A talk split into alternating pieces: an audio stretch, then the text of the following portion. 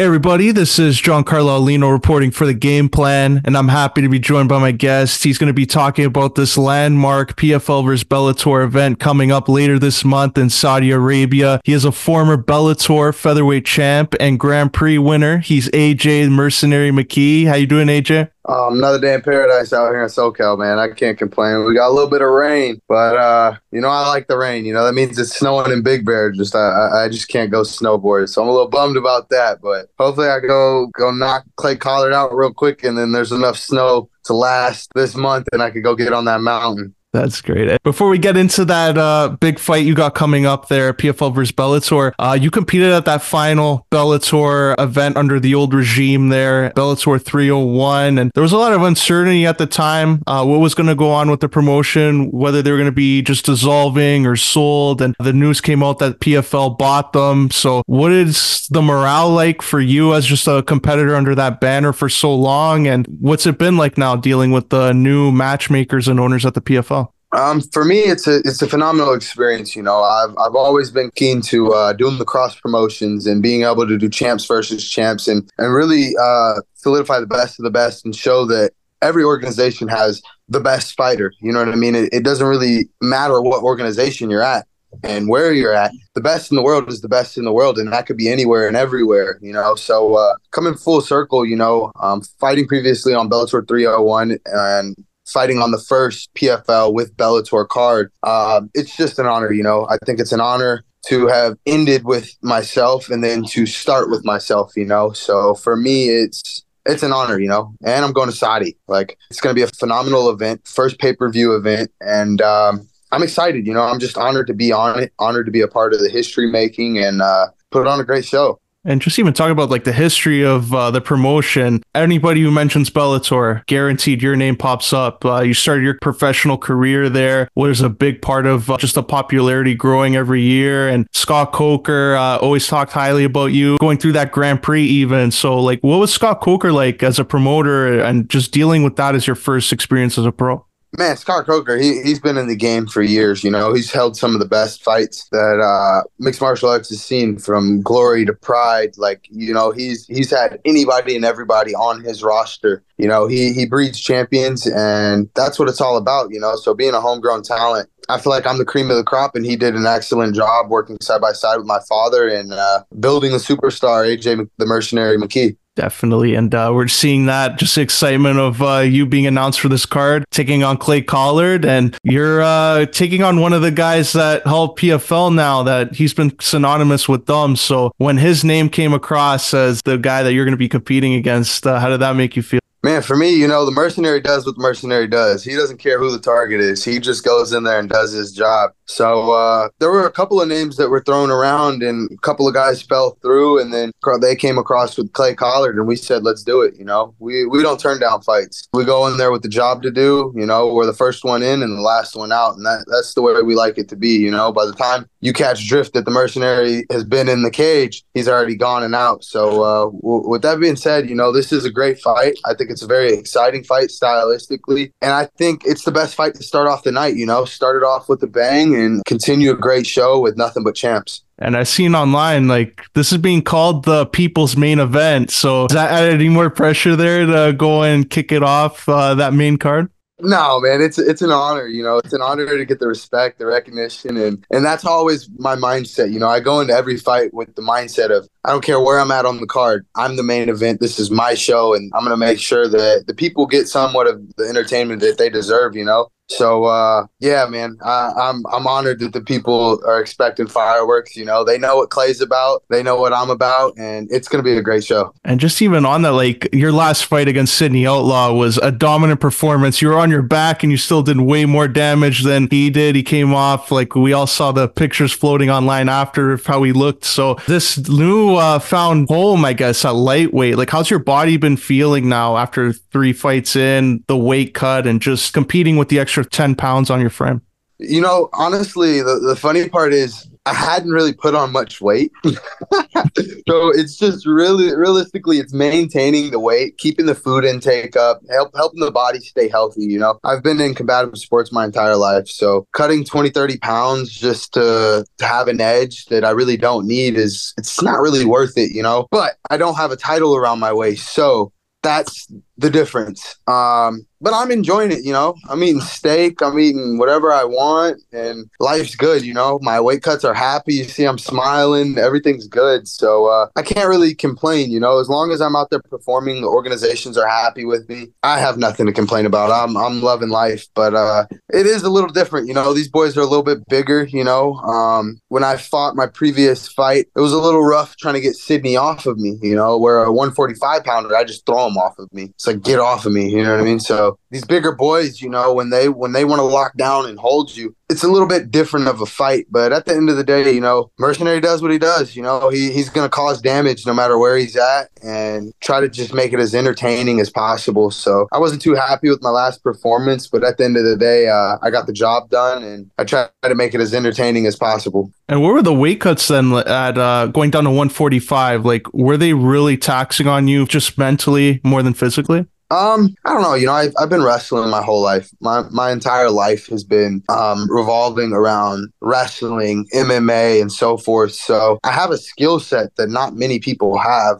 You know, I've I've dedicated my entire life to this. You know, I've been a pro for what seven, six or seven years, but I've been a pro in my mind since I was six, seven years old, like my little brother. It's just that's what we do, you know. It's it's embedded in us, and uh, I have the skill set, you know. Um, I haven't finished anyone at 55s, and I think that's the difference of being at 55 and 45. At 145, I'm knocking people senseless, and it's it's easy. 55, it's a little bit tougher, but I'd rather a 15 to 25 minute fight be a little bit tougher than two to three months of my life being tough trying to get down to 145. And uh, that's just the difference. But, you know, for the right fights, I'm, I'm always willing. I've always said I'm willing to, to put my body through it. You know, there's just things I have to, uh, I have to bring into play camp wise, the running, the training, the cutting weight properly. There's just certain things that I have to implement and uh, do in the proper manner. And how has your training maybe changed since this move to lightweight? Do you find yourself being able to work on different skill sets and uh, just try new positions instead of like focusing more on that cardio aspect of it? No, I would say my cardio is probably there a bit more just because, like I said, my food intake is up a lot more. I get to lift weights from time to time. You know, I've never been a weightlifter, so I get to squat, I get to hit the incline, decline, and try to bulk a little bit, and that's that's about it. You know, it's just a little bit more work, but to help strengthen the body. I don't want to lose my speed. That's my that's my key. You know what I mean? I, I'm so fast in that cage. I feel like a lot of people don't really realize how fast I am until I'm in front of him, and then they're like, "Oh shit, I can't hit him. I can't touch him." Okay, I'm throwing good punches at him, but he's moving out of the way, and it's like he sees him coming like your speed at featherweight do you feel that that transitioned well into lightweight? Or was there maybe uh, a little bit of a surprise when you moved up and faced some guys that they can also be going up to realistically fight at 170 if they weren't cutting weight down to 155 Definitely, you know, 45s is just a high paced fight. You got guys that can match the speed, but then they can't match the power. They can't match the reach. They can't. There's there's always something within the arsenal that they're not able to keep up with. At 155, you know, like Connor said, it's like these guys are the stuck in the mud weight class. You know, the speed from 45s to 55. It's it's so easy, you know. So um, I'd be intrigued to go back down to 45s and see how it plays out. You know, obviously we're gonna have to pick the punch count back up. We're gonna have to do certain little things, but at 55s, man, it's it's all fun and games. You know, at that point, I'm just in there doing what I do best and enjoying the moment. And also now, like with PFL owning Bellator, they have this uh, new thing where Bellator they do have the one-off events. PFL they're going to do their super fight pay-per-views and the regular season. Does that million-dollar season look more appealing to you right now, or are you focused on the one-off events? Um, it all depends. It, it, all depends, you know. Doing pay per view events doesn't really benefit me any. Obviously, it benefits the organizations and so forth. I'm not getting points on pay per view, so for me, there's no there's no incentive really. So the, the the million dollar tournament is always something that's enticing. You know, I've won one tournament. I was in the second tournament with Bellator, so I love the tournament style battles. You know, especially for myself being the mercenary. You know, when when Bellator puts those 16, those 12 or eight, I think it's six. Yeah, it was 16 on the first one and eight on the last tournament at 155s. For me, that's my hit list. You know what I mean? So to go into a tournament and be able to conquer all those great names and, and literally have a, a hit list of the recognition of who was in that tournament and who you were able to uh, defeat is uh, it's ideal. That that's one thing that that belt to me is more prizable than the world title. You know, because it, it, it shows the history that went into conquering that belt and achievement. And also, like even the tournament aspect, like is it less stressful because you know who you're going to be fighting, when you're going to be fighting? You don't have the uncertainty of like, oh, okay, this guy's above me in the rankings or below me. He can't make the fight in this amount of time. Like, does that tournament make things a lot more easier for you as a fighter?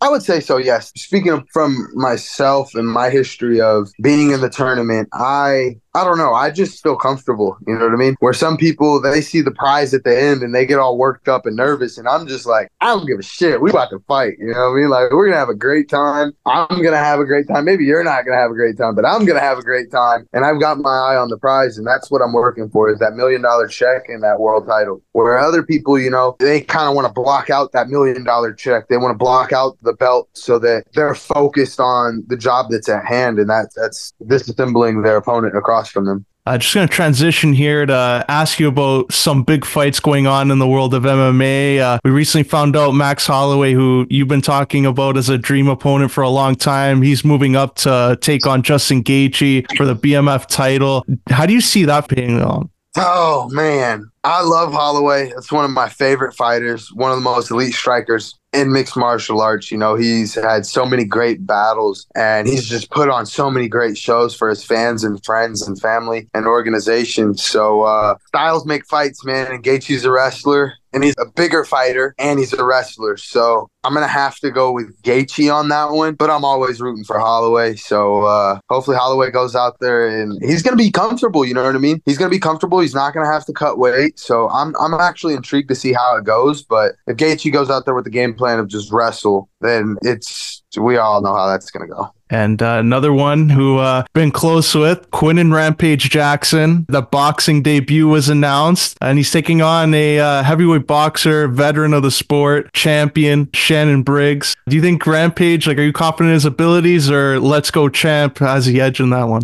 Man, stop it. You know I got to ride with my uncle on that. What you talking about, man? I didn't know Rampage since I was five or six deals. He was the one that introduced me to Monster, you know, and and got me fixated on wanting to be a monster athlete. You know, I, I, talked to Hans when I was like seven or eight years old, and I'm like, hey, can you sponsor me? Like, I want to be sponsored by Monster. You know what I mean? So Rampage all the way, dude. I, I, I wouldn't care if he had an arm cut off. I'm still rooting for Page. Yeah, same. Big fan of Rampage. Uh, what was Rampage like when you were growing up and just seeing him, like his fighting style? Do you have any Rampage stories that uh, you can share? He's a straight dog. I remember one time in practice, I forgot who he was training with. No, I remember who he was training with, but I'm just not going to say the name. And uh, they were going at it, and both wrestlers, they were going at it back and forth. And Rampage just got angry and he said, Don't make me mad. And you know what happens when Rampage gets mad. Next thing you know, five beat the head, and uh, he he slammed the dude, knocked his two his two front teeth out, and uh, dude, his, his just his energy, you know, his ferociousness when when he gets angry, it's something different to be able to harness that power and be able to access it at will. So that's something I've always kind of watched and been like, okay, when it comes to push and shove, like you bite that bullet and you give it all you got, that one last hoorah, and you know it, it's kill or be killed in that cage, you know, and that that's what a mercenary is all about, you know. It's either I'm gonna get the job done or I'm I'm gonna die in my tracks trying.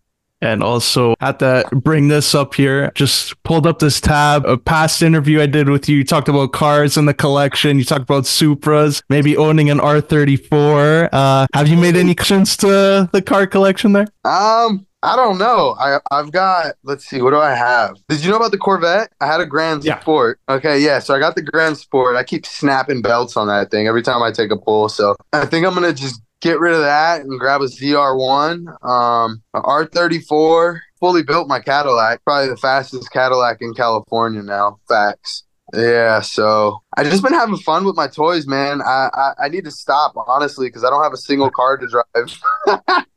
I'm in my Jeep right now. It's literally the only car. And then my buddy's been allowing me to borrow his car because I've got one, two, three cars at the shop. So I'm actually getting ready to head over to the car shop right now, go tinker around a little bit, mess around, and uh, check these bad boys out. My CRX, my Honda is all wheel drive now, fully built. Oh, nice. Things um, probably like 600 horse. I don't think you need anything more than that, but we can max it out at seven for the track. But yeah, man, I've just been having fun with my toys. My CRX is almost done. The Supra is what's wrong with the Supra? The Sup the Supra's NA right now, but I uh I have a whole GTE full built motor, so that thing's looking to be a thou thousand plus easy. I just got to send the send something out, go get some a little bit more work down, and then we can assemble the the motor. The motor's actually already assembled. I think it's the head. We need some some head work, so get some head work done. That'll be done. What else? My S2000 I waterboarded, so that thing's broke right now yeah, I drove it into a puddle and I forgot that I put a cold air intake on. So Whoa. sucked up all the water and I seized the engine. And yeah, I took spark plugs out, try to crank it and get it to spit the water out. So I'm pretty sure it's about something bent. You know, it's it's not it's it's no longer running. But yeah, that just gives me a reason to fully build the whole car now, you know, and make it a track monster or something. I'll probably I don't know. I've been I've been contemplating S two thousands. You know, I have my Honda, my CRX, so I'm gonna take the S two thousand probably enjoy it for a little bit, and I'll probably do a raffle, raffle it off or something, and let somebody else enjoy that thing. You know, my little brother doesn't like red cars and it's red, so I'm like, all right, whatever. You're missing out on a sick S two, you know. And then yeah, I'm gonna get the ZR1. That's that's next on my list. My next three cars, I would say, would be the ZR1, the Rolls Royce Cullinan, and an R34. That's a nice little collection to have there. I really, really want a Porsche, but the Porsche I want is so damn expensive. I just can't catch myself spending that much money on it yet. Maybe if I sell a couple cars but eventually I will have my Porsche. it's the perfection of excellence, man. It's it's like that undefeated record. It's what I strive for. And I actually got to ride in a Porsche, and oh, man, when I say by far one of the best rides of my life, I mean, dude, we were trail braking through every turn, and I was like, I need one of these. What year's the Supra that you have? Because I know the Fast uh, and the Mach Furious 4. one. Is, oh, yeah, yeah, Mark 4, 93. It's a 93 Mark 4. It's wow. bro. So now, like, if that market for that car, because I remember seeing something about just that Supra, how it's gone up in value so much, where hundreds of thousands of dollars. Like, does that make you like think about selling it in the future, or just that's going to be always kept in the garage? That was my first dream car, man. I was like, you know what I mean? It's it's fucking fast and furious lifestyle. Yeah. You know what I mean? it's import American muscle. You know what I mean? Like I want a Charger or something, an SS, something. But I, I just haven't touched into my old school American muscle yet. I got all my imports, you know. Uh, I'm I'm an American driver, but guess what? I, imports will always have my heart. You know, it's just something about wrenching on them, hearing those turbos spool, something you know. It's just like oh, I literally used to just take a cruise two, three in the morning and just let the, the turbo just flutter and it's like you don't even gotta go fast. It's just hearing the turbo. But then, you know, Mustang pulls up on you or something pulls up, you know, low Infiniti, and it's like, oh, like, does he want it? Does he want Muscles. it? And it's like nobody expects a Honda to be, you know, you could have a twin turboed Huracan, and I'm in a 93 CR or a 91 CRX, a 90 CRX. It's like I'm pulling on you, gapping you, two cars. So it's it's not really expected, and it's like the underdog. You know what I mean? So I I, I always root for the underdog. I've always enjoyed being the underdog, and uh, my Honda's definitely the underdog, but uh man, my Cadillac and, and the Corvette, man, they've they've grown on me so much. My uh it's something about rear wheel drive, dude. You know, being able to trail brake through turns and, and really feel the car where it's going and, and have that power is just that V8 power is just something different, man. Do you go to like cars and coffees to show these off? Can't One any of them. no, of them no. I, I, legit haven't been over hundred miles an hour. It's been a while, dude. My Jeep doesn't even go past seventy. You get to eighty, and it's like you're drifting a front wheel drive car. You know what I mean? So I I've been really good on the speed. I haven't been driving crazy no more. I've I've been in my simulator a lot. I got my sim set up. Oh, nice. So I've been in that, and I get on the freeway and do pulls on that, and just get a little reckless in the server. It's called No Hezzy. So you, you want to catch your boy out? Hit me, No Hezzy. We're in there. Definitely recommend that. And uh, before we wrap up here and let you go, AJ, how can our viewers here at the game plan follow you on social media, stay up to date with everything you're doing, and catch you in uh, PFL and Bellator? Yeah, man. Hopefully, I get a title shot here soon. 45 55. Like I've said, I've always wanted to be champ, champ. So I didn't get the opportunity to be champ, champ. Some things fell through the through the hole, but uh, maybe come full circle. You know, I'll go back down to 45s, take a title there, and then bounce back up to 55s and take a title there. Who knows? But uh, outside of that, you know, um, yeah, man, all my social media is AJ McKee 101, um, one and the only one. So tune in, enjoy the show. PFL pay per view in Saudi Arabia, February 24th. Tune in. It's going to be fireworks, man. Highly recommend that. And AJ, really appreciate you sharing your time and coming on here to join us and talk all about this and your car hobby. And I wish you all the best in your upcoming fight there at PFL versus Bellator. Thanks, man. I appreciate it. Peace and blessings. And shout out to all the fans. I appreciate you guys and all the support. So stay blessed out there and enjoy the show.